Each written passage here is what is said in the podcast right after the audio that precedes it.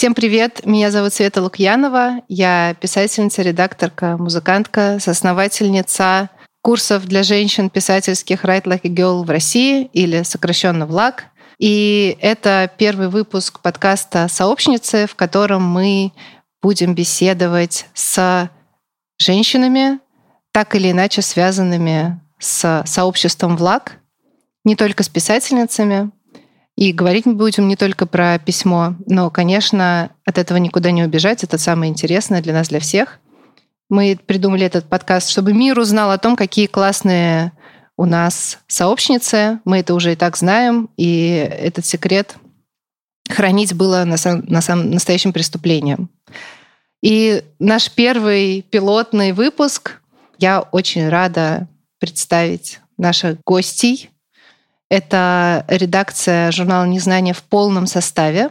Вернее, я даже не буду вас сама представлять, я хочу, чтобы вы представились, сказали, как вас зовут, как вы себя идентифицируете профессионально и кто вы по знаку зодиака. Я уже представилась, я не сказала, кто я по знаку зодиака, я по знаку зодиака рыбы. Как мой батя. А ты, Лиза, раз уж ты начала. Привет, привет, меня зовут Лиза Каменская. Я соосновательница и соредакторка литературного журнала «Незнание». Еще я писательница, и я делаю подкасты в студии «Либо-либо». У меня сегодня такой голос, потому что я простужена, обычно он более приятный. Вы можете убедиться в этом, послушав мои подкасты. Мои, мои подкасты, подкасты мои. А, вот, ссылка в описании. Ладно, шучу, нет. По знаку зодиака я рак. Прауд рак, я бы так сказала. Водные знаки. Это хорошо. Моя мама рак. Соболезную, как говорится. Нет, не знаю, вообще не понимаю, что все шить на раков. Ну, мы вашу все равно тусовку водную разбавим сейчас очень. С вами здесь два овна. Извините за спой. Извините, конечно. Всем привет. Э, меня зовут Арина Бойко. Я писательница, соосновательница и соредакторка журнала «Незнание», хотя сейчас мне очень нравится слово «соиздательница». Оно такое, не знаю, какое-то узорчатое слово. Мне нравится, в общем. И мне нравится процесс издания журнала. Мне все больше нравится трогать бумагу, нюхать бумагу и разбираться в разных типографских тонкостях. Поэтому сейчас у меня такой уклон в сторону этой идентичности. И я Овен, как я уже сказала, э, асцендент близнецы, поэтому много болтаю, и Луна в Тельце, поэтому люблю сидеть дома. И сейчас А я не сказала. У меня асцендент э, в... Блин, а что такое Сагитариус? Я опять забыла. Стрелец. Да, значит, асцендент у меня в Стрельце, Луна у меня в Весах. Нет. Да? Подождите, Нет, сейчас. Во льве. Во льве. Нет, нет, нет, это я всем, я всех обманываю, что во льве, не во льве. У меня Венера во льве. Лиза, эту информацию надо выучить. Простите, сейчас, я знаю. Вот, асцендент in Libra. Libra да, это же весы. весы. Сезон, значит. Угу. У меня тоже асцендент э, весы, а Луна тоже рыбы. Мощно. Мощно. Я, это моя самая сильная вообще идентичность, это рыбы с детства. Таня. Да, я не знаю своих асцендентов. Я Овен и тоже соиздательница незнания. Телесница, мне нравится это слово. Я сейчас учусь на телесно-ориентированного терапевта, и телесные практики занимают большую часть, на самом деле, моего времени. И я консультирую как редактор. Вот как круто. Это очень здорово. Я люблю людей, которые занимаются чем-то телесным, потому что мы в основном занимаемся чем-то очень духовным и зачастую забываем про то, что у нас еще ручки, ножки есть и другие части тела. Мы на следующей неделе начинаем лабораторию «Связь» в Казани. Это лаборатория для людей, которые пишут тексты и делают что-то визуальное. И мы будем делать а, зины и выставку, и изучать разные коллаборативные практики и пытаться выстроить супер эффективную и комфортную коллаборацию. И Лиза будет одной из участниц. Порадуемся за Лизу. Это да. да, спасибо да, за супер. данную возможность. И когда я придумывала анкету для заявки, самые интересные ответы были на вопрос, какие темы вас интересуют прямо сейчас. И это лично мне было интереснее всего читать, потому что понятно, что творческие люди постоянно находятся в каком-то поиске, исследовании, и эти темы, они текут, меняются, некоторые остаются, некоторые уходят совсем. И тот же вопрос я вам хочу задать. Какие темы вам в вашей творческой жизни сейчас наиболее интересны? А я заполняла эту заявку, могу прям произвести Вот это нет, не буду этого делать. Но я пишу сейчас текст большой. Он про э, университет и жизнь, жизнь в Москве, которая была здесь 6-7 лет назад. Это время постоянно отдаляется. Для меня это почему-то 5 лет, но оно уже отдаляется. Вот, то есть 14, 13, 14 годы. Э, поэтому мне интересны темы такие, которые затрагиваются обычно в жанре campus novel. Такая жизнь на кампусе, жизнь в университете, но в Москве она, понятно, совсем другая. Мне интересна тема соседства уже довольно давно. И в влаге даже есть такая шутка, что всегда присылают рассказы про московских соседок, насколько я помню, из одного обсуждения. Да. И это мой тоже любимый жанр, рассказы про московских соседок. Я тоже сама их пишу и люблю их почитать. И, наверное, третья тема. Пока что ничего с ней не делаю. Эм, мне интересно еще отдых и то, как мы отдыхаем, и смысл отдыха вообще в позднем капитализме. О, кайф. Спасибо. Давайте, кто еще? Ну, в общем, так как я эмигрировала полгода назад, уже чуть больше, я сейчас живу в Нидерландах, меня очень занимает осмысление этого опыта, и не знаю, осуществлю я это или нет, но я задумала цикл рассказов уже набрасываю идеи, вот э, посвященных этому, этим первым месяцам моего пребывания здесь. И улица, на которой я живу, э, переводится как... Название этой улицы переводится как «местная погода». И меня почему-то сразу торкнуло с этого названия. Я подумала, какое хорошее название для сборника это было бы. Или для какого-нибудь заглавного рассказа. Вот, поэтому пока я примериваюсь э, к пространству вот этого текста, к персонажам, пытаюсь нащупать, в каком жанре я могла бы э, об этом рассказать. Вот. А вторая тема, которая меня занимает, это как раз пересечение телесного и художественного, потому что я вижу, как эта новая профессия пересекается со всеми сферами моей жизни, и мне интересно посмотреть, как вот письмо и тело могут сосуществовать, что из этого может получиться. Вот, очень как бы такая интересная для меня сейчас вещь. Здорово, спасибо. У меня нет какого-то красивого готового ответа. Ты тоже заполняла заявку вообще-то. Ну да, Или да. Что ты там написала? Есть, э, э, у меня есть, у меня есть красивый ответ, что я э, типа пишу типа большой текст, типа про желание. Вот, на самом деле я его довольно вяло пишу, но да, меня занимает тема желания не, не столько там в сексуальном смысле, а во всех остальных вообще аспектах. Ну, например, там, что типа человек без желаний, он как бы стигматизируется в обществе. Ну, в смысле, ты не можешь как бы жить без, без желания. Это странно, на тебя будут странно смотреть. И желаниями Только как бы если все. ты Только если ты не буддист. Ну да, да, если как бы в монастыре, то можно, но ты не совсем в обществе там, собственно. Вот. Ну, в общем, да, что это такая какая-то довольно важная тема. Вот, меня это занимает. Еще меня немножко занимает тема, в общем, совместной жизни и семьи, но я пока ничего конкретно не пишу про это. Но это то, про что я много думаю. Мне кажется, что не надо интересы измерять тем, что ты делаешь уже с этим что-то или не делаешь, потому что это опять какой-то такой подход, пока не производится контент, пока нет какого-то результата, значит, ничего не происходит. Но это же неправда. Да, извините, это я такую токсичную планку задала. Ужасно, Арина. Я так не замеряю, я просто как бы иначе мне сложно понять, что мне вообще интересно, потому что мне интересно параллельно, ну, очень много вещей. Мы просто с тобой два противоположных человека. У меня ноль желаний. Я пытаюсь сначала придумать их и потом сделать, а ты такая, о, так много желаний, надо что-то какое-то одно выбрать. Ну, даже не желаний, но направлений как бы движения. Э, то есть я вот, например, пишу, и только потом даже понимаю, а что тут за тема как бы всплывает. То есть я вот, э, может быть, хочу написать об одном, а там вообще в итоге о другом получается. Я такая, а, ну, видимо, меня это волнует. У вас не так? Нет? Вы знаете заранее? Я всегда заранее знаю, но у меня такой подход. Сначала придумай, потом пиши. В процессе могут быть какие-то изменения, но в общем и целом я больше контролирую. Но я знаю, что это просто я такая, что у многих людей вообще очень разные подходы к текстам. И по правде такой флюидный подход, мне кажется, и позволяющий как-то все тексту течь и развиваться и меняться в процессе, это тоже очень здорово. Но, может, мне по психотипу не подходит. А может, я просто не пробовала пока.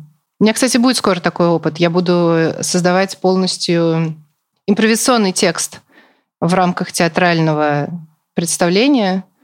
И я не знаю, что это будет. Мне сказали, что рамок нет, нельзя только мат. Я заранее боюсь за то, что из меня польется в таких интересных Это условиях. слишком сильная рамка, слишком строгая. Ну, в театре же мат нельзя.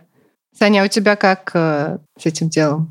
С подходом к тексту, э, ну, у меня обычно есть какая-то точка отсчета, и я начинаю вокруг нее просто кружить и набрасывать там мысли, контексты, какие-то идеи, там, я не знаю, плейлист. Э, в общем, набрасываю, набрасываю, потом э, круги просто расширяются, как если бросить камешек в воду.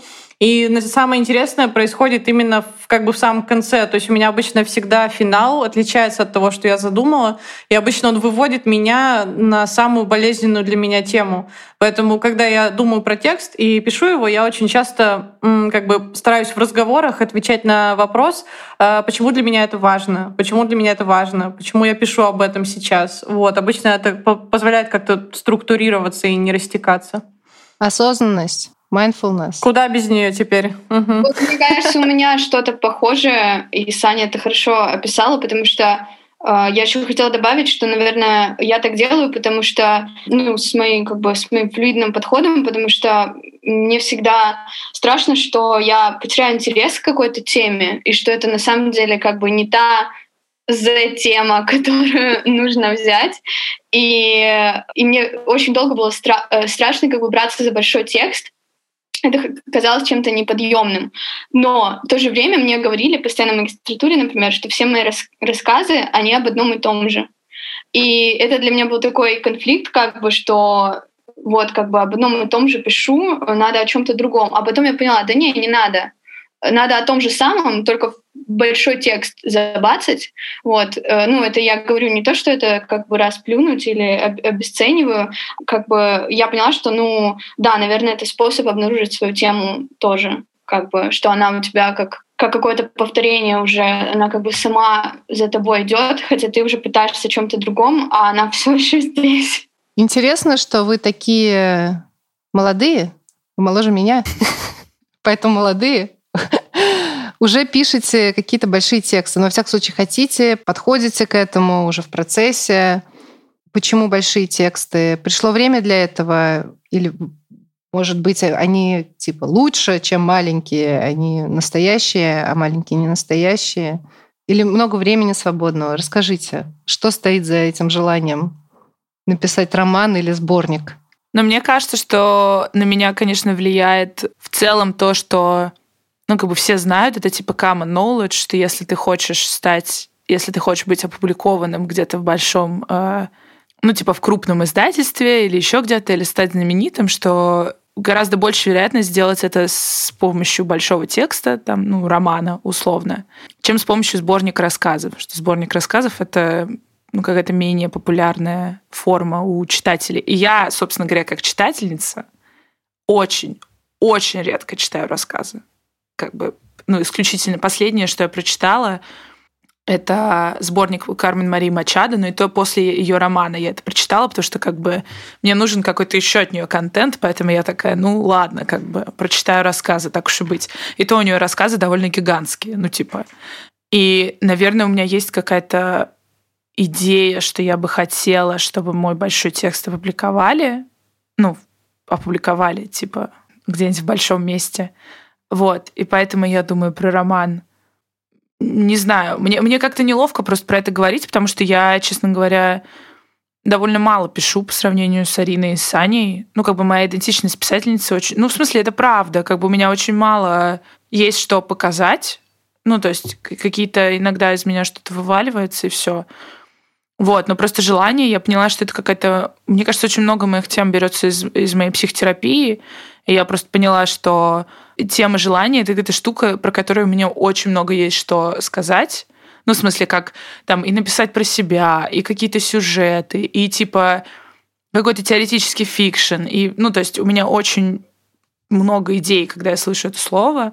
И поэтому я подумала, что можно было бы написать какой-то текст, который был бы объединен, в общем, этой темой.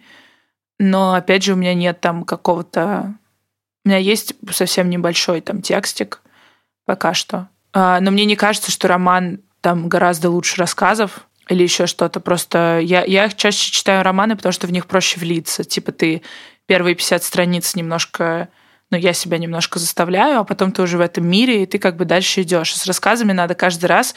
Я читаю первую страницу, и я такая, блин, типа новые какие-то люди. Так, мне надо снова... Это как бы ну, такой для меня тут парк входа есть, что мне надо как бы привыкнуть, что происходит, что где. У тебя как-то больше ментальной работы. Но у меня нет какой-то вообще иерархии.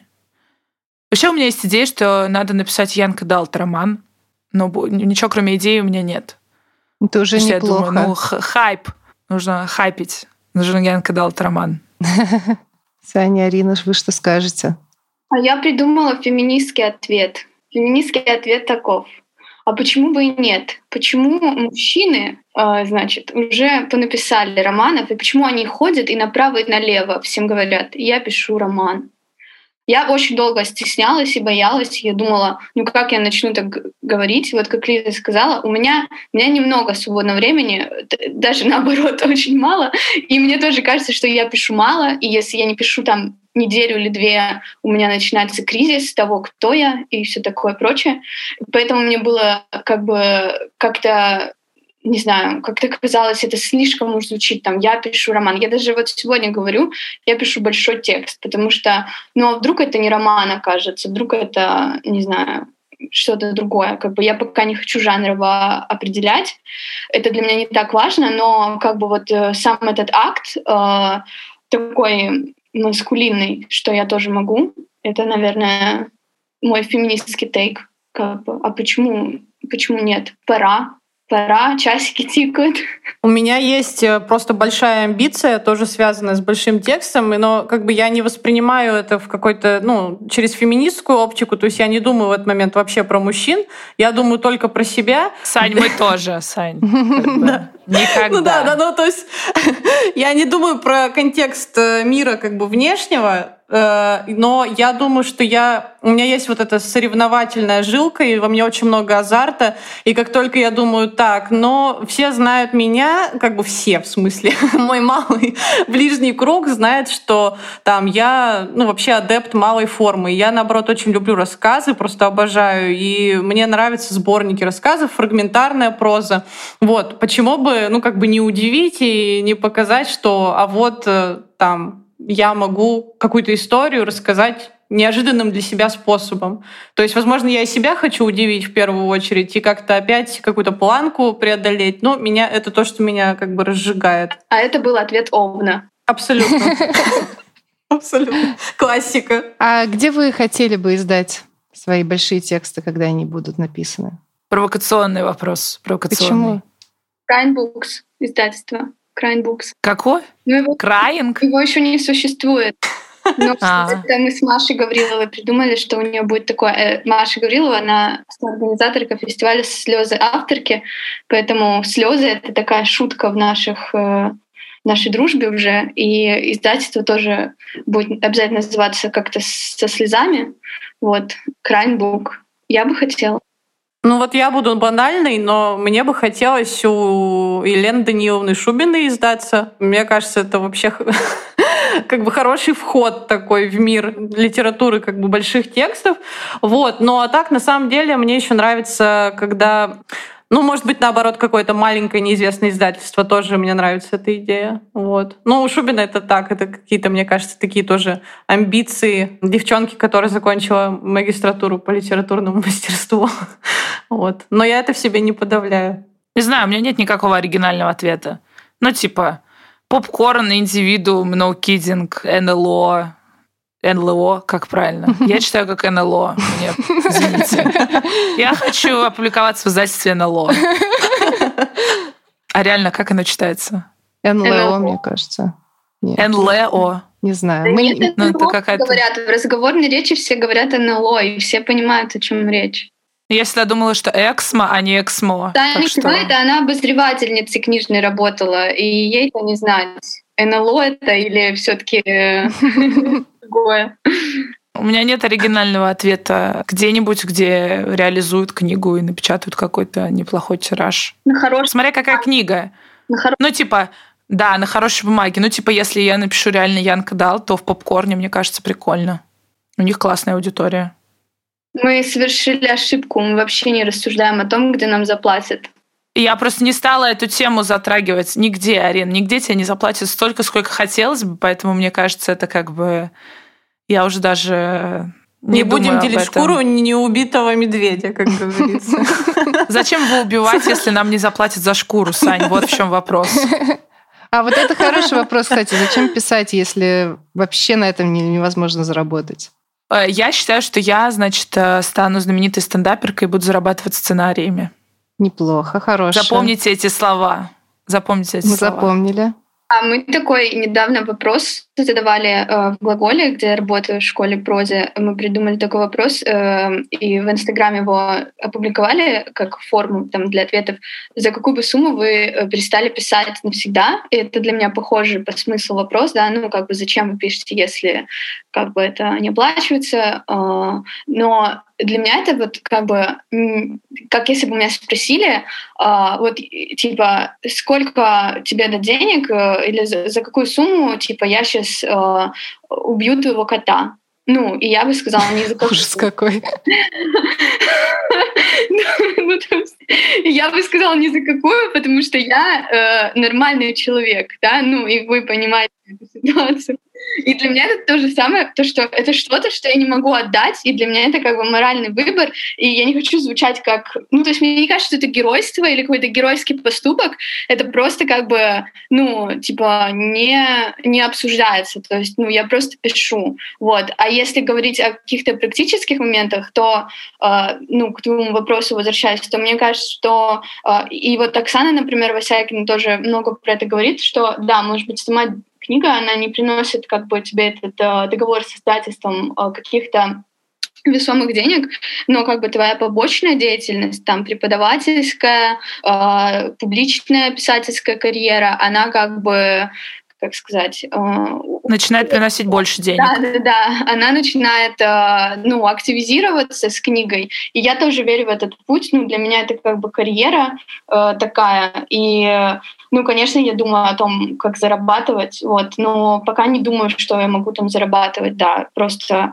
написанием текстов, даже журналистских, потому что за это очень немного платят, вот, но поэтому я занимаюсь там менеджерской, кураторской работой, продюсерской работой, вот, которая отнимает у меня время от моего писательства, да, но как бы, ну, мне как-то надо жить, вот, э, и совмещать это минимальным для себя, э, как сказать, минимальным компромиссом со своей совестью и со своими моральными принципами. Мне кажется, никогда не мыслила написание текстов как способ заработать деньги, как бы, и я успела поработать и в издательстве, и там и обозревательницей, и редактором, и я поняла, что, ну, нет, как бы, во-первых, большая часть моих работ не приносила мне такого прям гиперудовольствия, чтобы компенсировать э, маленькую зарплату. И как бы я понимаю сейчас, что, скорее всего, деньги мне будут приносить э, либо ну, моя вторая профессия, которую я сейчас осваиваю, вот, либо я сейчас э, начала консультировать как редактор один на один, и это в чем-то похоже на такую, ну, не знаю, не нравится мне слово коуч, но в чем-то такой литературный коучинг, так или иначе. И я чувствую в этом какой-то потенциал, потому что это работа, ну, после которой я не выгораю, я получаю какие-то деньги, и при этом я чувствую, что я прям готова продолжать и э, ну, впрягаться и жить с чужими текстами. И мне вот такой формат очень нравится. Посмотрим, как бы, что выйдет из этого. Спасибо. Спасибо. Капитализм, ваше мнение?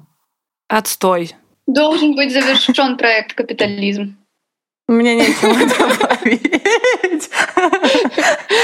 Я солидарна с вами. Давайте поговорим про незнание. Так как э, слушать, я думаю, наш подкаст будут в основном сообщницы, писательницы, начинающие, которые хотят публиковаться, которые хотят попасть в незнание и в другие места. Я думаю, им будет ужасно интересно послушать про то, как вы, во-первых, выбираете темы для сборни, для выпусков. Мне кажется, что обычно к тому моменту, как нам надо выбрать тему, у нас уже есть несколько тем. Ну, то есть вот мы, да, работаем над номером, и уже эта работа подходит к завершению, ну, то есть там уже остается, типа, там, например, работа дизайнера, там, печать, еще что-то. И мы к этому моменту уже начинаем там в чат накидывать какие-то штуки, типа, о, а вот это слово звучит классно, там, может быть, вокруг этого сделать. Или вот эта тема интересная, может быть, вокруг этого. И у нас поэтому каждый раз, когда мы садимся за след... И, и мы накидываем людей, с которыми мы могли бы э, сделать номер. Ну, то есть там вот есть такой-то проект, есть такой-то проект. И к тому моменту, как нам надо сделать следующий номер, у нас уже есть некий вариант, несколько вариантов. И дальше уже мы еще решаем, исходя из того, с кем мы сотрудничаем. Ну, то есть потому что там... Э, ну, типа с открытыми это был квир, там с She's an Expert это была теория, сейчас Modern Magic это, ну, в общем, сила, там типа про магию в том числе. Вот, поэтому мы из этого тоже исходим. Какие у нас еще есть принципы? Ну, мы примерно так же вот собираемся в зуме и, или там в чат рассказываем, кого сейчас что волнует и кому что нравится. Часто еще это связано с тем, с кем мы хотим э, сделать коллаборацию. Например, последний номер, вот этот «Сила», который мы сейчас готовим, «Сила» именно появилась из э, того, что мы э, захотели и решили уже точно, что мы будем делать с Modern Magic издательством, и мы вот нашли это слово в колоде Таро. Долго его довольно искали, но есть карта «Сила», да, мы решили так назвать. Хотя изначально э, тема звучала Россия. Да, у нас вообще была идея, что это будет про типа Россию, потом про магию и Россию. Но тут еще есть такая штука, что э, нам еще важно само слово, ну, то есть сама вот тема, как это будет звучать, как это будет написано на номере, потому что, ну, например, слово магия нам не хотелось, там, не знаю, магия, не знаю, колдовство, без... ну, короче, все вот эти слова, нам не хотелось, чтобы это было темой. Нам нужно было какое-то другое слово и какой-то другой другой взгляд на это все. Да, но и не что-то слишком далеко, как там Россия, что было моим э, изначальным предложением. Вот, э, то есть это я не говорю, что это сейчас какие-то две связанные темы и, или там что сила так эволюционировала, но э, как бы я просто хотела показать на примере, что иногда, ну вот ридер приглашенный довольно сильно э, меняет э, наше направление мысли, и это как бы мы не против, мы как бы собираемся еще сделать очень много номеров, и у нас в запасе еще, я уверена, будет э, куча тем, которые нам интересны. И мне еще кажется важно, что э, да, когда мы выбираем тему, важно, чтобы тема вбирала себя, в себя много контекстов и много вариаций. То есть поэтому сила — это отличное слово. Ну, как громкость, как опыт, да. То есть это что-то понятное каждому, при этом э, оттолкнувшись от ну, настроек, да, которые мы даем в open call, каждый может пойти в абсолютно любую сторону. Вот. А как вам пришла идея вот делать, э, звать приглашенных ридерок и объединять, впускать в ваш маленький сплоченный, ну, на, наверное, уже сработанвшийся коллектив каких-то посторонних людей? А как мы начали с Кристиной работать, с Кристиной Вазовской, которая была ридером первого номера? Она просто позвонила мне в Фейсбуке Она стояла в очереди в каком-то кофешопе или где-то покупала кофе, или на какой-то улице была шумно, я помню, не очень было слышно. Вот, э, но мы поболтали, и я позвала ее, а, и точнее, она как-то сама эм, привила инициативу, и с этого все началось. Но оказалось, что это классно впускать в свой сплоченный микроколлектив кого-то, потому что это новая какая-то оптика и неожиданный как бы выбор всегда. То есть э, для меня это даже иногда болезненно, как бы слушать кому Да, это правда. Нравилось, я прям сижу и думаю, а что же теперь будет? вот, но как бы это немножко иначе, это получается вот этот немножко Uh, такая есть опасность вот этого снобского подхода, который у нас в литературе есть. Как бы я не говорю, что конкретно у нас он есть, но ну вот, э, вот это вот... Э, Но в него легко скатиться просто, да, есть мне кажется. такого, что, о, это не литература, да, то есть понятно, что мы сейчас э, там существуем уже в другой дискуссии там и, и делаем феминистские проекты и не ведем такое обсуждение на уровне, о, это пост в Фейсбуке, да, понятно, что у нас все иначе, но все равно есть опасность вот этого замыкания в себе и своих представлениях о том, что ты считаешь как бы хорошим, как бы не очень, достойным публикации, недостойным. Даже вот это само слово «достойный», да, как бы было бы место для всех этих текстов, их на самом деле очень много классных. Еще, мне кажется, когда втроем, просто если только втроем все время выбирать текст, это уже формируется какой-то некий канон, и это уже получается, что новые авторы будут писать, чтобы попасть вот в этот вот некий канон, а это уже как бы не про инклюзивность, это уже про такое, да, как бы, ну, герметичное пространство, в которое могут попасть только при таких-таких-таких условиях. Как бы это не очень И все равно я иногда опасаюсь, что мы герметичны. Но это, мне кажется, неизбежно. Ну, в смысле, да, типа у всех журналов есть редакторы, у которых определенные все равно вкусы, это невозможно убрать. Мне кажется, лучше, лучше ну вот как э, Маша Кувшинова писала в своей, так сказать, программной колонке про то, что ну, как бы нет объективной кинокритики. Лучше открыто говорить, что ну, мы субъективны. И также, мне кажется, мы говорим, что мы довольно субъективны. Мне еще понравилось то, что ты сказала про болезненность, потому что это правда иногда ну, не обязательно болезненно, но как бы это рождает там конфликты той или иной степени, в общем, ну, конфликты в широком смысле, конфликты интересов, там, конфликты вкусов. Плюс, например, вот э, сейчас мы делаем, да, с Modern Magic, с э, Лидой, которая основала э, издательство и магазин. И я, например, не читаю фантастику. Ну, и мы вообще с девочками не особо в ней разбираемся. А Лида такое читает и разбирается лучше. И ну, здесь очевидно, что это, э, в общем, выгодное для нас тоже сотрудничество, потому что мы объявили жанровый open call, но при этом там начитанность мы все равно не можем набрать. Ну, то есть, да, конечно, я могу прочитать там сейчас пять книг, но это не то же самое, что там читать фантастику типа 14 лет, любить ее и, и понимать, в общем, что-то в ней.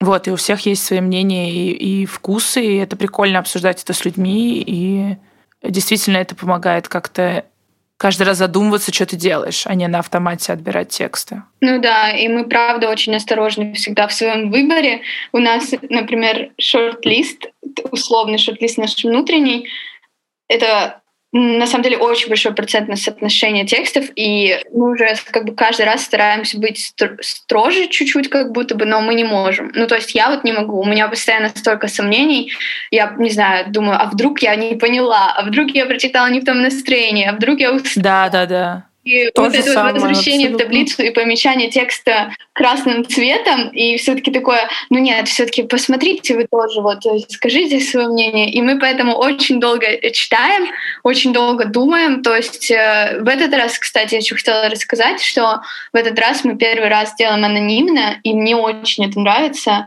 Я прям кайфую от этого, от этого нашего изобретения, нововведения э, анонимного пангола, потому что ну, очень интересно читать, не зная авторов и авторок. А, это еще больше такое, как будто бы какое-то, я не знаю, вот ты именно смотришь на текст и больше ни на что. И как бы только ты, это как бы это очень классное чувство, что ты понимаешь, что эм, как бы ты не хочется звучать как-то слишком, как будто бы я своей властью как-то сейчас флексу, я не, не это хочу сделать, но, но хочу сказать, что очень круто э, смотреть на текст и понимать, что он тоже может быть опубликован, и он может существовать, и он очень классный, и, может быть, он не, не, не какой-то классический там и не для толстого журнала, но вот я обожаю давать место таким текстам, на которые сначала ты смотришь и думаешь, что? Что это вообще? Как поэма «Брови». Да, как «Брови». Ну, я не хочу примеры, потому что как бы у разных э, э, людей, разных текстов, даже у авторов и авторов этих текстов может вообще представление, что это текст в каноне определенном написан, да, а я иногда читаю, и я вот искренне думаю, что это, как это назвать, э, почему, но, но потом ты понимаешь, что это как бы так классно, и что э, это действительно, ну, как бы если ты в итоге понимаешь. Я не знаю, понятно ли что, что я говорю. Короче, Арина хочет сказать, что ридерская работа очень сложная, поэтому когда вы нам пишете, когда будут тексты, это не потому, что мы Ленивые. Короче, ленимся. Мы, конечно, прокрастинируем иногда, но мне кажется, только потому, что ты понимаешь, насколько, ну, я лично понимаю, насколько это важная работа, и, типа, я не хочу садиться там за тексты, типа, сонная, в плохом настроении, усталая, потому что я понимаю, что это повлияет на то, как внимательно я читаю, и это как бы, ну, несправедливо. Типа, это нужно выделять время, когда ты в здрав бодрости, как бы, когда внимательно читаешь там, и в каком-то благожелательном, в общем, состоянии духа и все такое. Мне кажется, вы это очень здорово, что вы всем этим делитесь, потому что для начинающих и не только начинающих писательниц вообще страх отвержения и реальность отвержения каждый раз все-таки э, переживается ими довольно тяжело. Ты отправляешь текст на open call, и вот тебя нет в списке тех, кто прошел. А, и я всегда тоже, когда у меня есть возможность где-то это проговорить, рассказываю про то, что личные вкусы, личный опыт а, ридеров — это самое важное. В конце концов, то, что текст не нравится мне, не означает, что этот текст плохой. Этот текст может быть хороший, но он просто не для меня, и я его не выбираю. Как кто-то э, не выбирает мой текст том же самом толстом журнале, например. У вас бывает так, что ну, какие-то неплохие, хорошие тексты, тем не менее, в выпуск не попадают? Да, конечно, бывает, но я просто хочу сказать про свой собственный э, опыт с отвержением. Мы же тоже все отправляем тексты там на те же, ну вот даже, да, лаборатория, типа я прошла, Арина подавала, Арина не прошла. Как бы могло быть наоборот. Там в других случаях, не знаю, там Арина прошла, я нет. Ну, короче, мы часто еще оказываемся в, в ситуации, где мы как бы вместе боремся за какие-то одни и те же... Ну, соперничайте угу. как бы не... Ну, просто мы вместе оказываемся в претендентах на одно и то же там да, место куда-то. Вот, и я там тоже периодически подаю, не знаю, там, типа в Переделкино я подавалась, там была у них какая-то резиденция, я не прошла. А, мастерские... Помнишь, да, М? мастерские гаража подавались. Мастерские гаража мы подавались, мы обе не прошли. А, вот. Ну, периодически, короче, это происходит. И я понимаю, что по разным причинам, и особенно, наверное, это болезненно, когда ты именно пишешь текст специально. Ну, то есть я понимаю, что э, в ситуации с незнанием это может быть особенно болезненно, что ты типа видишь, да, там тему, тратишь э, месяц какой-то сосредоточенной работы на то, чтобы это написать, и потом твой текст не проходит, это реально обидно. Это обиднее, чем там, когда у тебя лежит какой-то текст в загашнике, ты его немножко причесываешь и как бы тратишь хотя бы меньше своего времени. Ну, это неплохо, в смысле, так можно делать, но как бы разные ситуации бывают. Вот. И мне кажется, что тексты не проходят по очень разным причинам. Иногда, например, это может быть э, хороший текст, но у нас есть такой критерий соответствия теме номера. Это может быть хороший текст, но мы потом, и он, например, прошел даже там, да, в лонг, в шорт наш, да, а, ну, шорт перед как бы шортом-шортом, вот. А, и мы на него смотрим и такие, ну, он, ну, он, не по, он хороший, но это не по теме. Ну, реально, здесь как бы не, не то, вот и мы не можем его опубликовать. Ну, потому что это типа у нас есть ограничения. Часто бывает так, что тексты неплохие, но видно, что они, опять же, там как-то быстро написаны, или, в общем, им не хватает редактуры. И они из-за этого проигрывают э, другим текстам. И иногда бывает, что это, опять же, там технические требования, типа текст слишком длинный. Э, человек прислал, мы не, ну, мы не можем. Типа это нечестно по отношению к другим авторам. Ну, еще можно сказать, что мы сайт-проекты иногда делаем с текстами, которые не прошли э, да, в журнал. И где, вот на букмейте мы сделали сборник «Пограничное состояние». Вот, мне кажется, это вообще было очень удачным решением. Да, то есть мы за то, чтобы как можно больше текстов э, в итоге были опубликованы, но просто, да, журнал у нас обычно 120 страниц. И, Это и так много. Да, и в него, то есть он не, не тонкий нифига, а, вот, ну такой средний, я бы сказала, средний литературный журнал. Вот, но э, да, как я уже говорила, мне кажется, это как бы э, текстах так называемые так называемых достойных для публикации гораздо больше э, нам приходит, и в итоге они просто не попадают, потому что мы формируем номер э, и как бы руководствуемся какими-то представлениями. Ну, то есть набираем, например, так, чтобы тема была представлена с разных ракурсов. Да, да, да. Э, там, э, как в этот раз тоже, скорее всего, будем, да, и, и темы наши, то, что мы говорили, да, они такие, как бы, это какое-то довольно абстрактное слово, и шанс э, для писателей, писательниц как бы написать о разном, о, чё, что, о том, что их на самом деле волнует, как бы, э, а не нас. Вот. Поэтому, ну да, я это точно как бы, что текстов гораздо больше. И про отказы это для меня тоже очень э, такая большая тема, потому что я не умею принимать отказы. Я овен, как уже было сказано.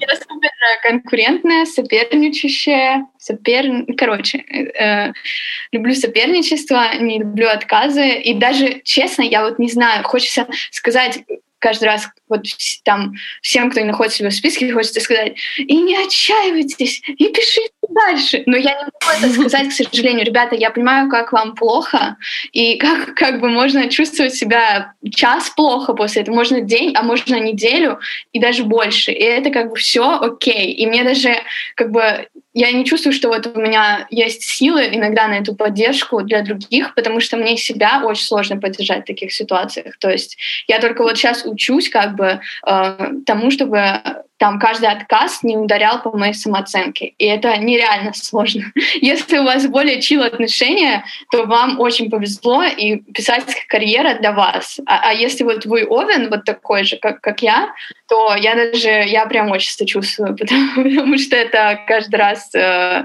каждый раз как в первый раз. Как будто. Я присоединяюсь, да. Да. Я еще хотела сказать про то, что мы собираем номер, и здесь реально есть соображения такие, что типа если, ну вот, например, да, на примере того, что у нас сейчас, у нас сейчас э, нужно было присылать жанровые тексты. И чем как бы уникальнее и интереснее ваш жанр, ну, даже не то, что уникальнее, но там понятно, что тема магическая и тема сила. Первое, о чем вы думаете, магический реализм. И таких текстов очень много. А, и, и, и вам придется конкурировать с гораздо большим количеством текстов, чем если вы возьмете какой-то там, ну, другой, другой жанр. Вот. И ну, можно всегда... Э, понятно, что нужно писать, во-первых, о том, что вас волнует, потому что видно, когда этого нет. Но в то же время иногда там, если у вас есть какой-то выбор, э, да, там, ну, типа вы думаете о сюжетах, вы думаете о жанре, вы думаете еще о чем-то, то можно подумать тоже с этой стороны, типа, куда в первую очередь пойдут все по какой там дорожке очевидной, и как можно менее очевидно это раскрыть, потому что, конечно, нам интересно э, ну, менее очевидные штуки, и у, и у таких текстов больше шанс просто попасть, потому что они будут конкурировать с меньшим количеством текстов, чем э, те, кто пошли по более очевидной тропе. Поэтому, может быть, ваш текст был хорошим, но как бы было несколько таких текстов, и он просто не, ну, сборники, сборник... играл другим. Да не может состоять да, да, да. из пяти одинаковых текстов. Да. Ну, как у нас было с соседками пресловутыми, что было очень много текстов про соседок, и ну, буквально чуть ли не а, жребием приходилось выбирать, потому что а, мы хотим, чтобы сборники наши были сбалансированы, чтобы они не были только про Москву, чтобы они не были только про детство, чтобы они не были только про насилие, а, чтобы они были более-менее раз разнообразные, при этом мы имеем дело с open call. Только те тексты, которые нам прислали, тексты, в которых мы очень бы хотели иметь, например, в сборнике про сексуальность, мы бы хотели иметь текст про асексуальность, но такого текста необходимого уровня не было. И поэтому вот так. И это, конечно, грустно. Я думаю, что у вас какая-то подобная ситуация просто. Ну да. А для чего вы делаете незнание? Что вот каждый из вас лично этот проект дает? Арине он дает все. Поподробнее. жить. Мне даже нечего добавить. Но мне дает э, поводы э, трогать бумагу, разбираться в ней. И э, нет, если серьезно, то да, мне дает очень много. Я даже не знаю, с чего начать, потому что моя мечта это вообще, мне кажется, я уже где-то говорила об этом, но так как я не осуществила свою мечту, я продолжу говорить о ней, как, знаете, аффирмация, а, манифестируем, манифестируем. Моя мечта — это заниматься только журналом, хотя, возможно, это не очень мне подходящая мечта, потому что я не могу заниматься чем-то одним, мне нужно 100 параллельных проектов делать, но преимущественно журналом заниматься эм, но это как бы нон-профит, поэтому я не могу так жить и не могу это монетизировать достаточно, э, пока что, по крайней мере. Но мне дает ощущение какой-то стабильности, спокойствия, что я не зря живу эту жизнь, и э, что я буду... что мне есть чем заниматься. Я не знаю, но как бы не знаю, привилегия ли это, что мне есть чем заниматься, но мне есть. Вот, такой ответ. Мне, наверное, в первую очередь дает э, причастность, ощущение причастности к нашему комьюнити. Причем я говорю именно о нашей троице, потому что ну, мне сложно э, прочувствовать как бы вот эту причастность э, к ну, какому-то ближнему кругу читательниц да, и читателей, и авторов, и авторов, которые вокруг нас есть. Но э, вот это ощущение, что мы втроем продолжаем э, что-то делать, отражающее наши совместные ценности и цели, как бы продолжаем, несмотря ни на что. Для меня это супер поддерживающая как бы штука. И даже ну, вот какие-то наши регулярные ритуалы в плане там созвона, обсуждения, придумывания темы, меня все это очень поддерживает. Я чувствую, что м- а, ну как это сказать, не то, что я как бы думаю про то, что мы кому-то помогаем, или мы кому-то поддерживаем, или что мы на что-то влияем и там меняем, да, как-то литературное поле, я про это особо не думаю. Но я думаю, что как бы я ощущаю, что происходит что-то очень важное в этот момент. Что когда три человека находят стабильно время и ресурс, э, да, несмотря ни на что, чтобы вот заниматься чужими текстами, ну, это реально круто. Вот. И мне, в принципе, больше ничего и не надо. Блин, Сань, ты так мило сказала. Реально. Я вообще-то никогда не думала в смысле о том, что типа мы собираемся, чтобы реально заниматься чужи, в смысле чужими текстами. Почему-то э, такая формулировка мне не переходила в голову. Но для меня это реально тоже во многом про стабильность, про поддержку, про то, что мы втроем общаемся. И, ну вот как бы у всех есть, да, там какие-то френд типа группы, которые дают стабильность, как бы такие разные островки. Вот, и для меня журнал это вот, вот такая вот штука, которая дает мне стабильность, э, из которой я стараюсь себя больше ассоциировать, чем там, например, с моей работой или с еще какими-то вещами, потому что это дает мне ну, какое-то большее ощущение осмысленности, что ли, действительно. Вот. То есть, ну, я думаю, что мы реально во многом это делаем. Также, когда вот про писательство ты спрашиваешь, типа, зачем это делать, если это не приносит деньги. То же самое там журналом, как бы, зачем это делать, если это не приносит деньги.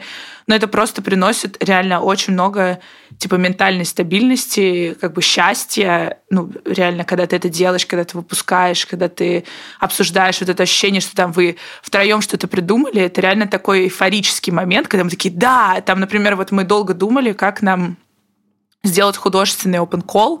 Это реально было проблемой. Мы типа не могли придумать, что именно, ну, как именно он должен выглядеть, в чем там должен быть типа прикол.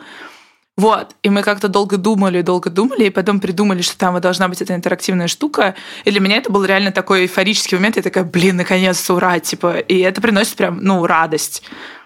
Вот. То есть это, ну, тоже творчество. Как бы, а, и если писательское творчество, оно такое более замкнутое, как бы более одинокая все-таки по большей части, то здесь это такое радость от совместности, вот, которая меня лично очень поддерживает. То есть одна я бы не смогла никогда такое делать.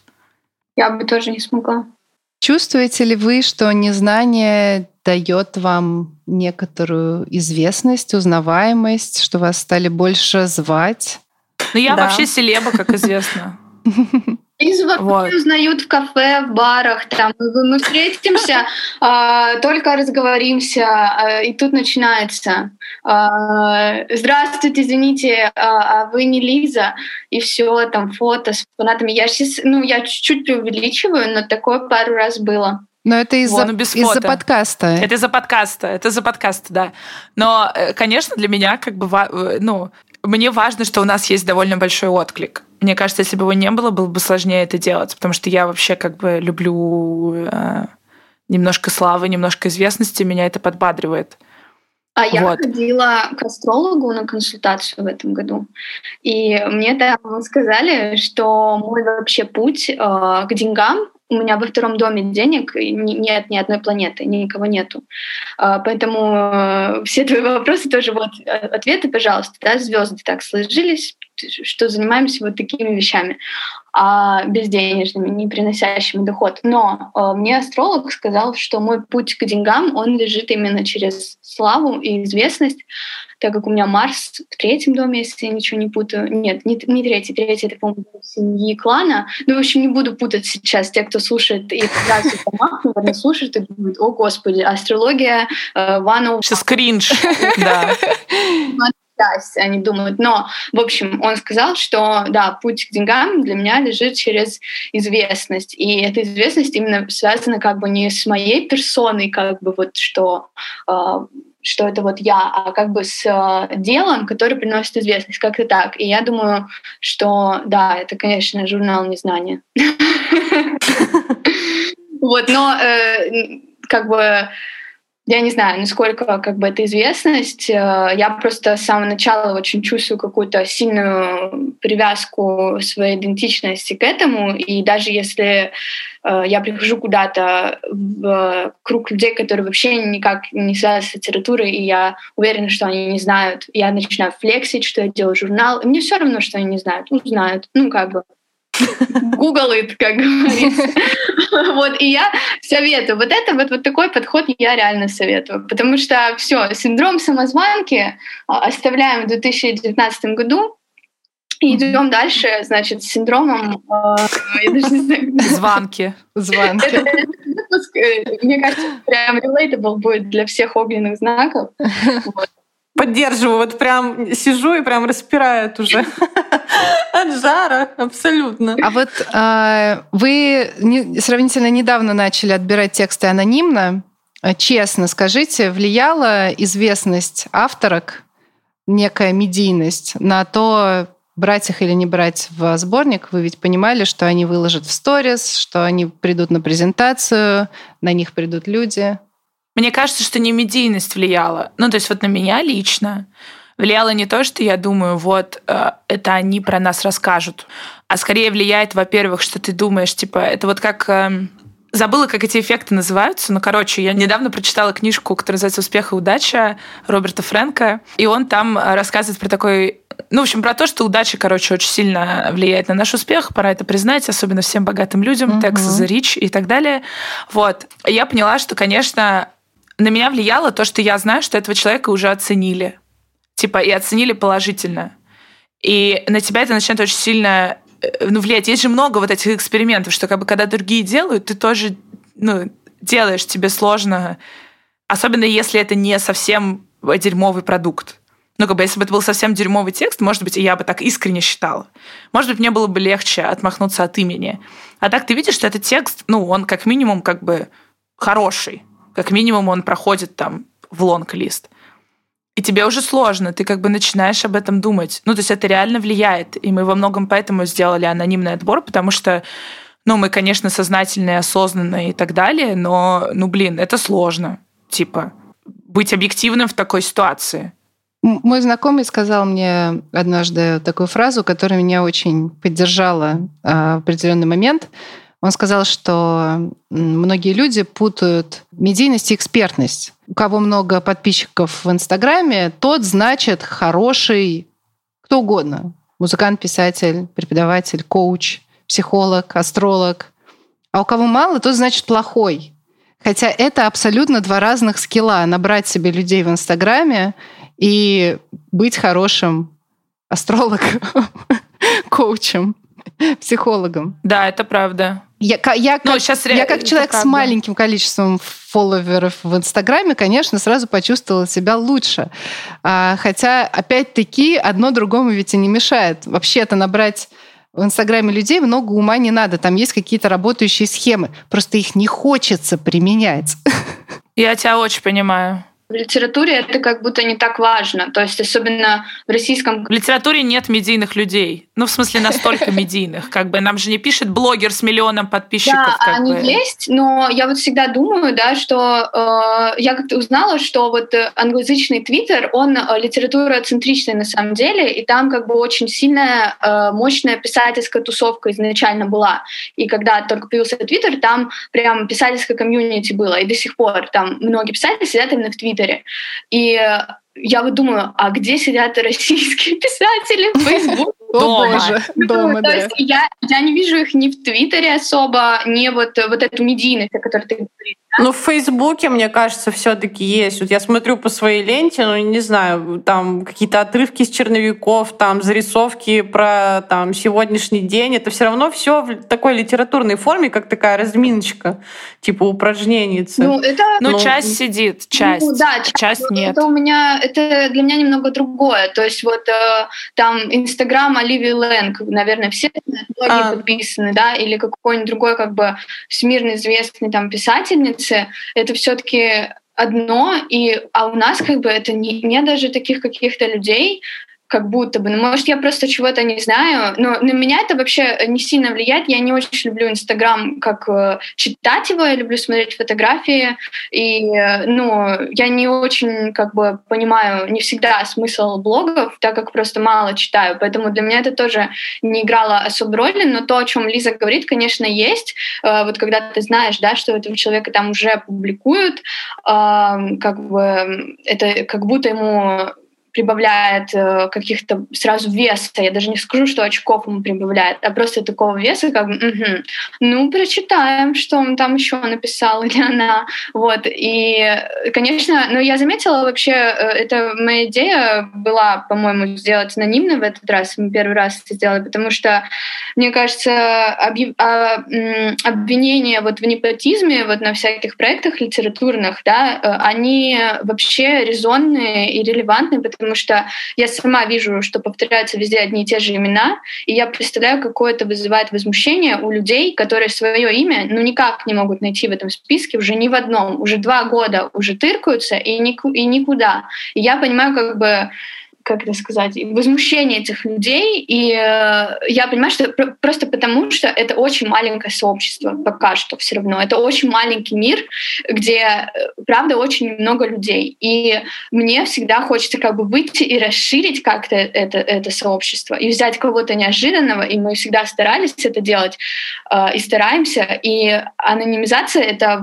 по большей части для меня это по этой причине. Потому что я понимаю, что у меня есть усталость. Это потому что я еще как преподаю и курирую курс, и у меня есть усталость как бы от одних и тех же имен немножко. И я тоже училась в магистратуре, литературное мастерство, где вообще как бы просто есть пул фиксированный как бы авторов, да, писателей, писательниц, и, и все. Ты себя чувствуешь, что ты, не знаю, живешь, вот, э, что ты в каком-то как бы музее ходишь, и все уже отлито в э, мраморе, и только ты как бы э, живая, но ты, не знаю, здесь проездом вообще.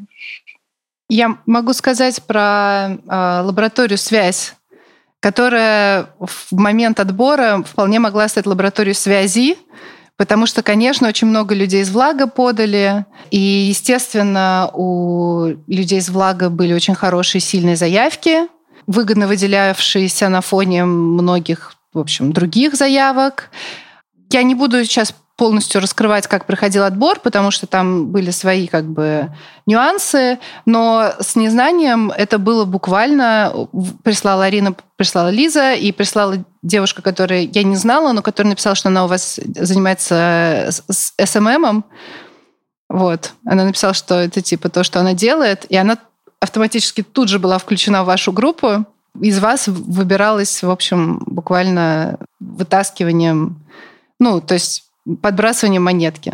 по правде. Потому что я понимала, что мы не можем взять незнание э, полным составом или каким-то, ну, потому что это нельзя, это, это будет, будет э, реально э, связи. Ни одна из кураторок ВЛАГ, ни одна из писательниц, которые работают во ВЛАГ, не попали, опять-таки, потому что так не может быть. Мы не можем проводить лабораторию и сами в ней звать, звать туда своих сотрудниц. Хотя, конечно, это, это очень грустно, и есть ощущение того, что теперь нам нужно сделать что-то свое для своих, чтобы не испытывать эти муки а, выбора. И для участников и участниц из Москвы, например, было очень большой был еще выше был а, конкурс, потому что для регионов были определенные места, которые должны были быть заняты только людьми из регионов.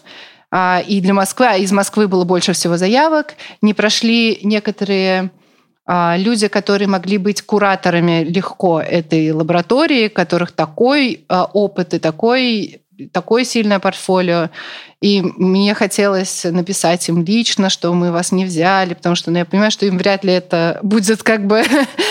Хочется это слышать, что мы вас не взяли просто потому что но, кстати, знаешь, есть же такой феномен, как типа, когда ты overqualified. Угу. И мне кажется, что надо об этом тоже помнить, что, возможно, ты как писатель или как писательница себя недооцениваешь, и ты отправляешь свои тексты в места, где просто, ну, как бы реально есть там приоритет на какие-то новые имена, а ты просто, ну, реально overqualified как бы это уже не это уже не твоя лига. В ну, как бы это уже не издательстве твои... Елены Шубиной вышло уже три твои книги, например, да, и может быть не надо больше писать незнание. Потому что в ну, конце такого концов... Еще не было. Как бы такого еще не было феномена. Как это не было? Ну, в смысле, тогда еще не было трех книг у Некрасовой к моменту, когда она вас Но вообще-то Некрасова как будто приходит в наш э, маленький прудик Ну, кстати, такие кроссоверы мне нравятся тоже, потому что это как будто бы чуть-чуть э, смывает вот эту иерархичность, о которой мы здесь заговорили, да, что вот это... Да, у тебя же был классный, да, тейк про это. Типа мы, мы просто долго решали, как бы, опять же, эту проблему, что тебе приходит такой текст, и ты думаешь, как бы, публиковать или нет. Но у Арины был классный тейк на тему того, что это реально, это как бы одновременно поднимает тех, кто стоит рядом.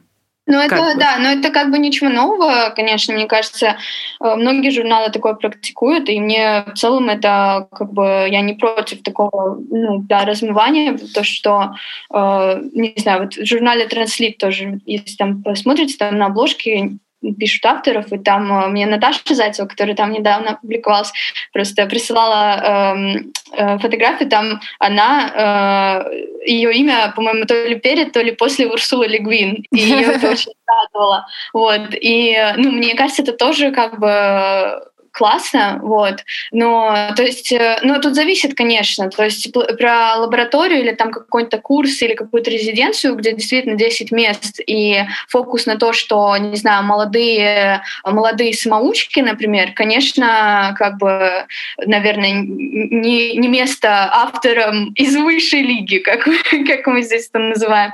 Вот. Э, ну, то есть, смотря, мне кажется, зависит очень сильно от конкретного кейса. А как вы относитесь к директ-колам? Мне не кажется, что это плохая совсем практика. В то же время мне кажется, что это должно быть прозрачным. Ну, я имею в виду, что если кого-то позвали по директ-колу, а кого-то по open-колу, это должно где-то указываться. Ну, то есть, если, как бы, если иметь в виду директ-кол как, типа, напиши нам текст, и мы его обязательно опубликуем, ну, то есть, что мы, как бы, на себя берем некое как бы, обязательство по публикации, то это должно быть объявлено. А есть еще ситуации, когда ты как бы можешь же, например, у тебя есть open call, и ты кому-то пишешь типа «Привет, у нас есть open call». Просто как бы обращаем внимание. Но это не то же самое. Ты можешь... Это не то же Но самое. это не то же самое. Да, да, да, это как бы две, две разных практики. Мне не кажется, что там первое это как-то плохо, просто мне кажется, что нужно тогда писать там типа специально для нас, там по нашей просьбе такой-то человек написал нам текст. Ну, это окей, просто как бы надо об этом говорить. Вот, как мне кажется. Да, я тоже нормально отношусь. Э, я была редакторкой сборника, который по директ-колу именно набран, а не по open-колу. Директ-колы, мне кажется, экономят вот эту как раз энергию, которая уходит на open-call, на чтение большого количества текстов, которые приходят. И я я бы сделала что-то по директ-колу, что-то. Ну просто опять же, директ-коле надо быть как бы осознанным, и то же самое, что ну, надо понимать, кого ты зовешь, а не типа Google э, самые известные российские авторы 2021 год, э, первые 10. Ну, то есть это же есть такая проблема, которая меня лично раздражает, что как бы люди, которые известны, становятся еще более известны. Это как бы такой ком, который нарастает. Типа тебя зовут, зовут, еще больше зовут, еще больше зовут, и в итоге ты типа главный человек по какой-то там теме. И мне кажется, что здесь есть а, ну, это не то чтобы вина вот этих людей, которые как бы главные эксперты, но это в том числе вина людей, которые их отбирают, которые типа не пытаются кого-то найти на сайте an Expert, например, который создан буквально для решения этой проблемы, типа, э, ну, для этой задачи. Типа, мне нужна экспертка, хочу ее найти. Как бы, то есть, мне кажется, важно понимать, что у тебя есть власть позвать какого-то человека, и это реально власть, потому что ты ему даешь платформу. И надо как бы понимать, кого ты зовешь по директ-колу, и не даешь ли ты одним и тем же людям опять, в общем, место. А не возникает ли проблема, когда создается сборник с помощью директ-кола, и в нашем очень маленьком, на самом деле, сообществе, где все друг друга знают, кто-то может обидеться и даже затаить ну, мы не злобу. ответственны за чувства других. Мы не ответственны за чувства Но других. тебе не будет лично самой грустно, что кто-то обиделся на то, что ты кого-то не позвала? Ну, конечно, мне может быть грустно, и также я могу быть обижена, но это то же самое, что с отказами. Мне кажется, надо понимать, что не всегда... Ну, как бы, что это решение продиктовано большим количеством факторов, скорее всего. Ну, как бы... Ты только что говорила, что оно не было продиктовано большим количеством факторов, а что во многом это просто зовут тех, кто и так на слуху, кого встретили вчера в кафе. Не, ну я могу, ну почему я могу либо либо проси, либо подумать, типа, блин, они опять позвали одних и тех же, поэтому меня как бы пофиг, это внутри я лично обесцениваю, в общем, ну mm-hmm. несколько этот труд, как бы и как-то там осуждаю, да, и говорю, типа, мне такое не нравится. А если я смотрю, и там какие-то разные люди, я думаю, блин, обидно, что не позвали меня, но в целом выглядит так, как будто они, в общем, делали это как-то осознанно, и, ну, и здесь то же самое, что с любым отказом. Ну, типа, расстраиваешься и идешь дальше. Мне кажется, еще вот в продолжении этой темы с отказом э, очень важно и терапевтично разотождествлять себя с текстом.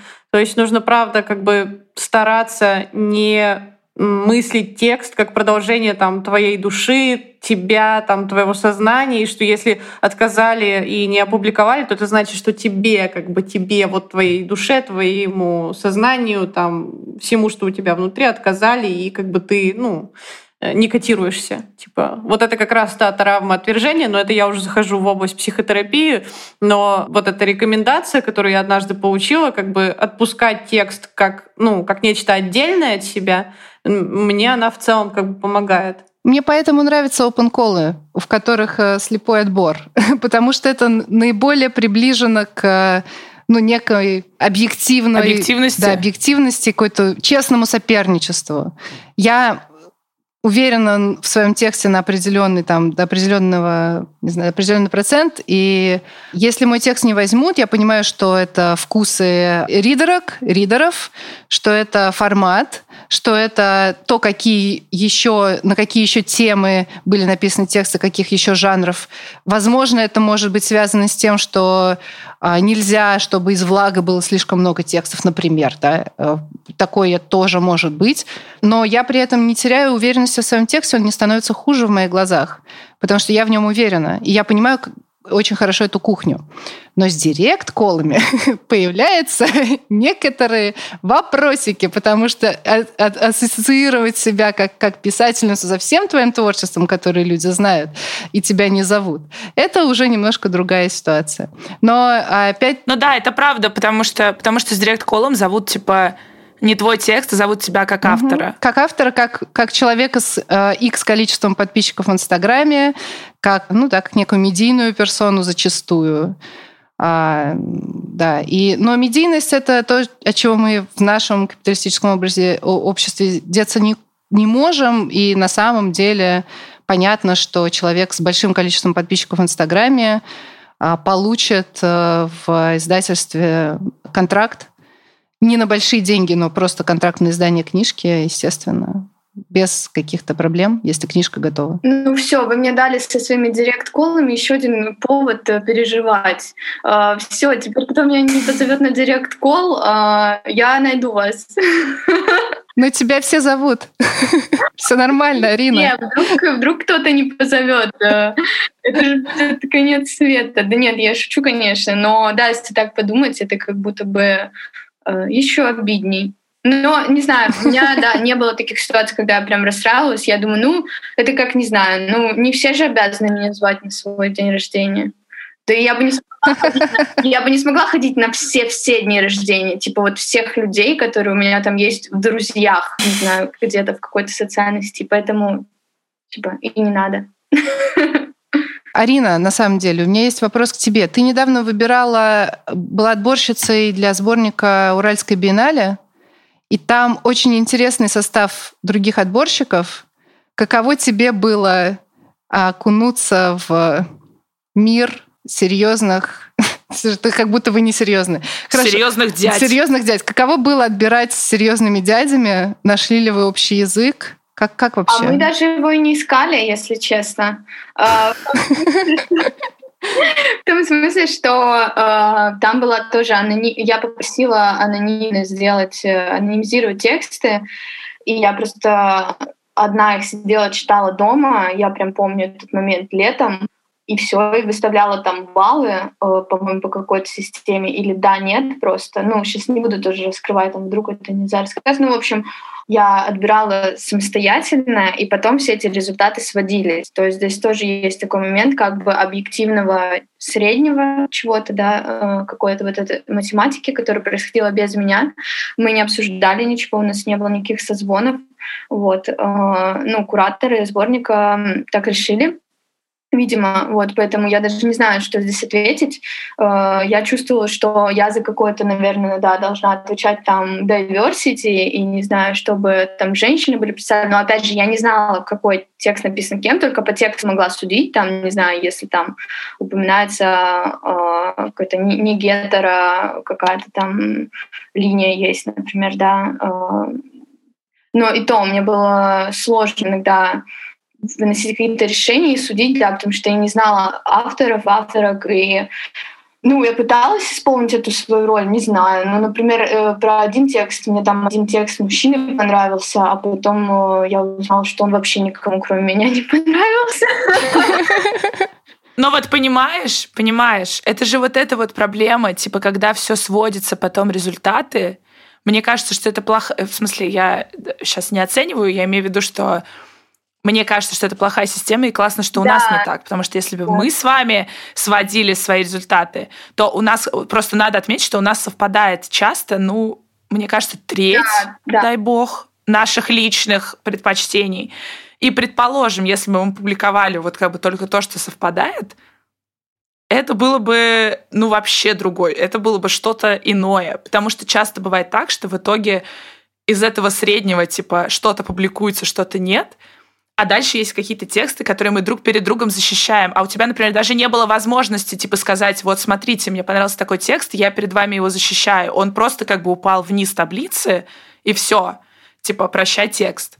А тут мы можем там, ну, типа, Арина может сказать, нет, а вам кажется, что это фигня? Давайте я вам объясню, смотрите, вот так, вот так. Мне кажется, он прикольный поэтому. И мы такие, ну, да, ладно, возможно, типа, перечитаем еще раз. Ну, то есть это реально важно. Да, я вот так и думала, что ты э, это, это скажешь, потому что мы, правда, это обсуждали внутри, как это уже, когда нам было сложно принять решение, но мы действительно, у нас там совпадает одна треть, а за остальные тексты мы боремся. Мы вот боремся, прям мы будем час сидеть в зуме, и я буду рассказывать, нет, ну ты все-таки открой, ты все-таки прочитай. Буквально так, но мы будем как бы спорить друг с другом. Или потом в какой-то момент такая просыпаюсь, все-таки, еще раз, прошу вас обратить внимание, коллеги, вот, э, и как бы вот это вот э, редакционное месиво начинается, вот, но здесь, да, было по-другому. И мне нравится, это вот Лиза когда-то, да, озвучила эту мысль про то, что среднее не значит как бы лучше, и мне это как бы, я согласна в целом, потому что я тоже не доверяю вот этим просто подсчетам, и, может быть, выглядит объективно, да, но что в итоге получается, ну, не знаю. Мне всегда страшно упустить какие-то вот жемчужины.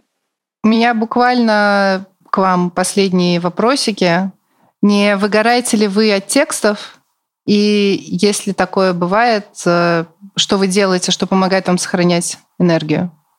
Выгораем, конечно. Как бы мне кажется, что вот Лиза уже тоже об этом говорила, что мы так медленно читаем именно потому, что нужно очень много условий, да, чтобы адекватно как-то оценивать текст. И я лично прям беру паузы. У меня есть дни, когда я ничего не читаю, слава богу, потому что я ну, уволилась со своего этого книжно-обозревательского поста.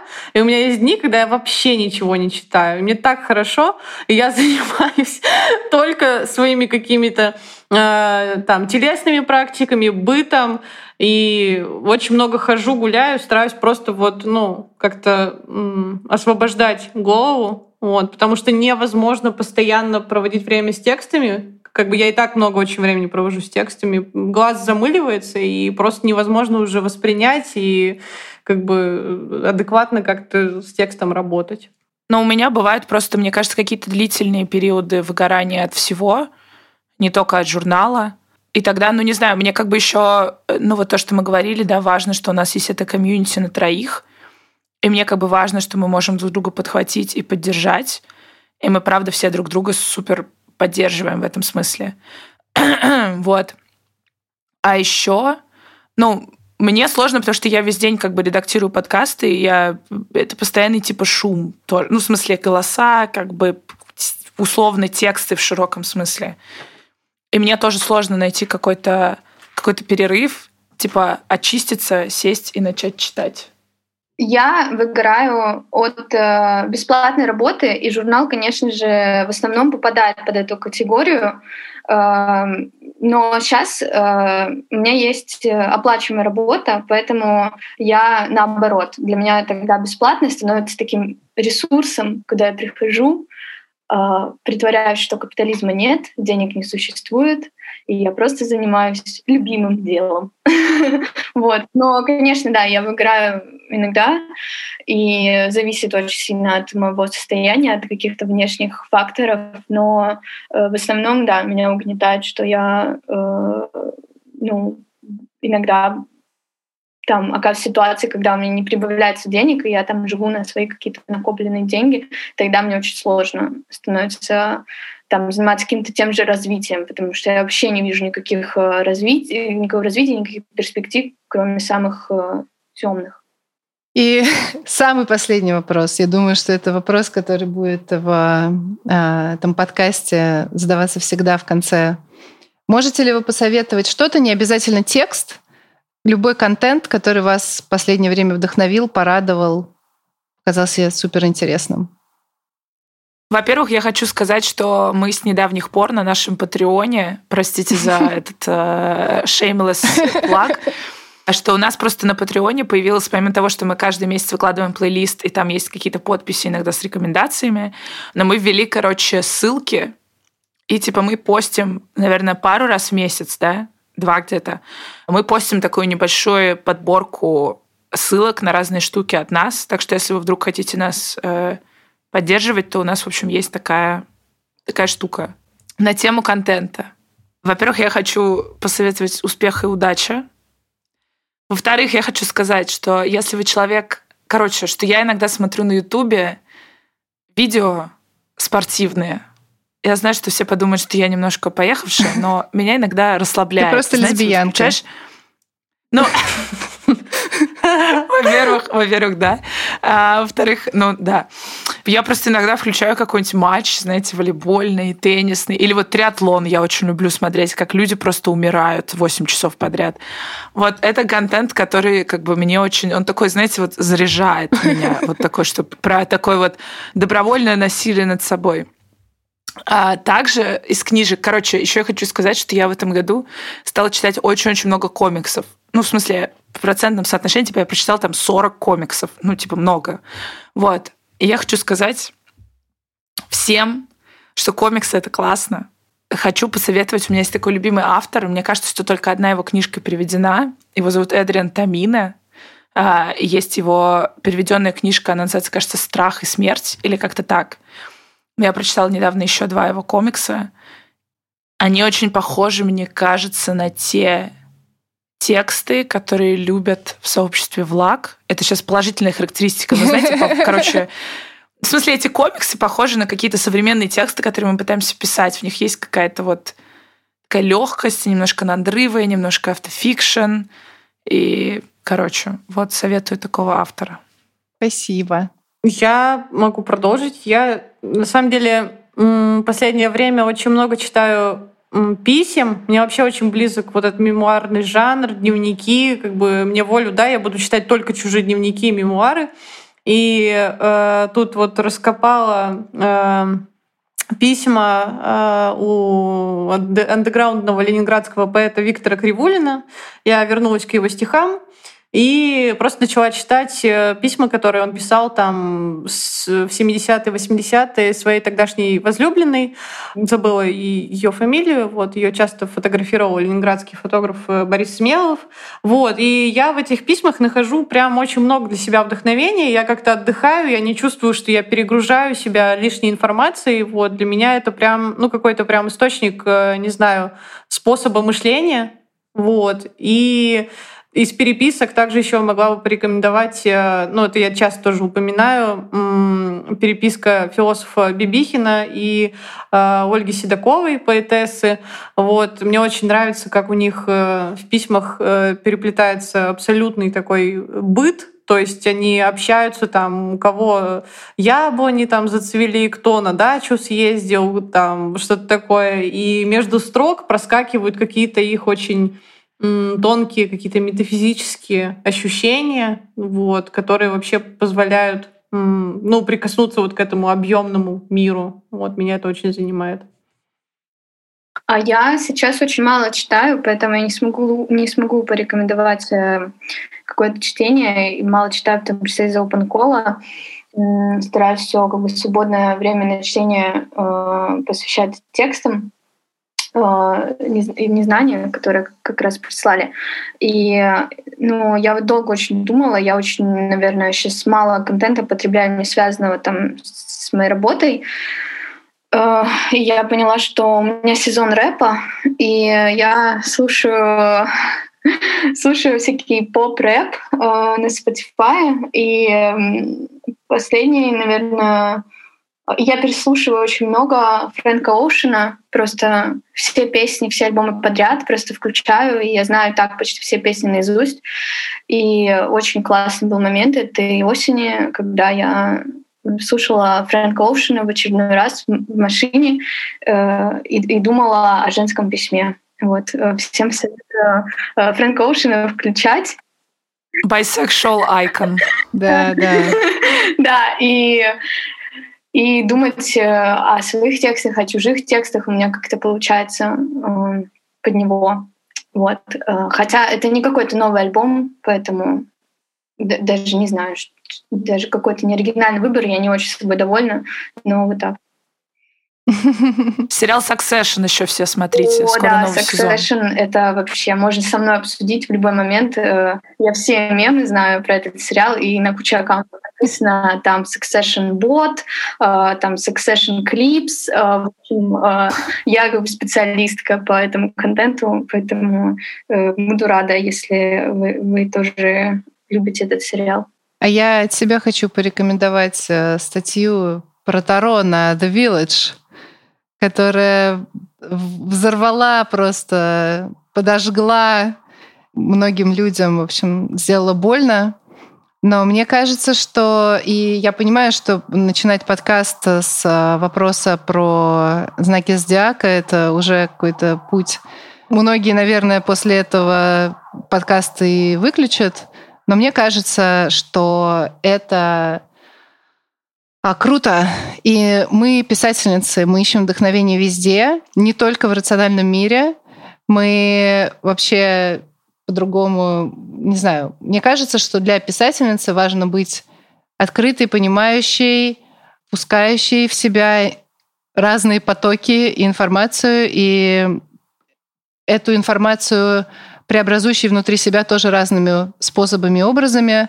Может быть, наше новое, мое, например, супер новое, да, какое-то возвращение к тому, что в детстве было, а какое-то легкое увлечение астрологией, при том, что это все только пока на уровне мемов для меня. Мне очень нравятся мемы про знаки зодиака. Вот. А, я в этом... Может быть, это какая-то новая попытка стереотипизировать мир — и, и вогнать людей опять в какие-то категории, от чего я выходила, например, с помощью феминизма, что вот были, были мужчины и женщины, была мужественность и женственность, а сейчас мы все раздолбаем, нет никакой мужественной женственности, будь какая хочешь. А сейчас я возвращаюсь к тому, что есть мужественность и женственность, что есть разная энергия, что при этом маскулинность и феминность есть в каждом человеке в разных пропорциях. И на самом деле знаки зодиака — это круто и здорово, и психотипы — это круто и здорово, и вообще все, что помогает как-то нам понять, выстроить для себя картину мира в этот конкретный момент. Она может меняться, она может течь, она может потом становиться совсем другой, потому что это вообще нормально для мыслящего человека и для писательницы тем более. И вот, если вы против, то, ну, мне жалко. Мне кажется, что это очень круто. Мы не против. Мы нет. Мы точно нет. Спасибо вам большое за беседу. Ваш новый выпуск будет не обязательно точную дату. Когда примерно? Время года? Осень. Дай бог. В ноябре, я надеюсь. Сейчас пока сложно сказать что-то. Но до Нового года точно. Офигенно. Точно до Нового Офигенно. года. Офигенно. Нам э, главное не совпасть, когда мы будем делать пятилетие влага. Но будем тогда на связи, чтобы не встать в одну дату. Конечно. Стоп, нет. Ненароком. Разнесем. Разнесем, разнесем. сразу. А почему нет? Да. Лофт на тысячу человек. Боюсь, что количество людей не увеличится. Это будут одни и те же люди, просто на разных вечеринках. Что ты обломала? Мы с Лизой хотим лофты на тысячу человек на сцене. Лиза со стендапом, я смотрю. А ты с Фрэнком Оушеном. Давайте на через сколько? Через три годика запланируем. Реалистично через три годика. Если мы еще будем в России, то да, Свет. Если Россия еще будет. Ужа... Ужасно. Время заканчивается. Бессознательно рвется наружу. В общем, спасибо. Пока. Спасибо вам огромное. И спасибо, спасибо тебе, Свет, да, что позвала. Пока. Пока.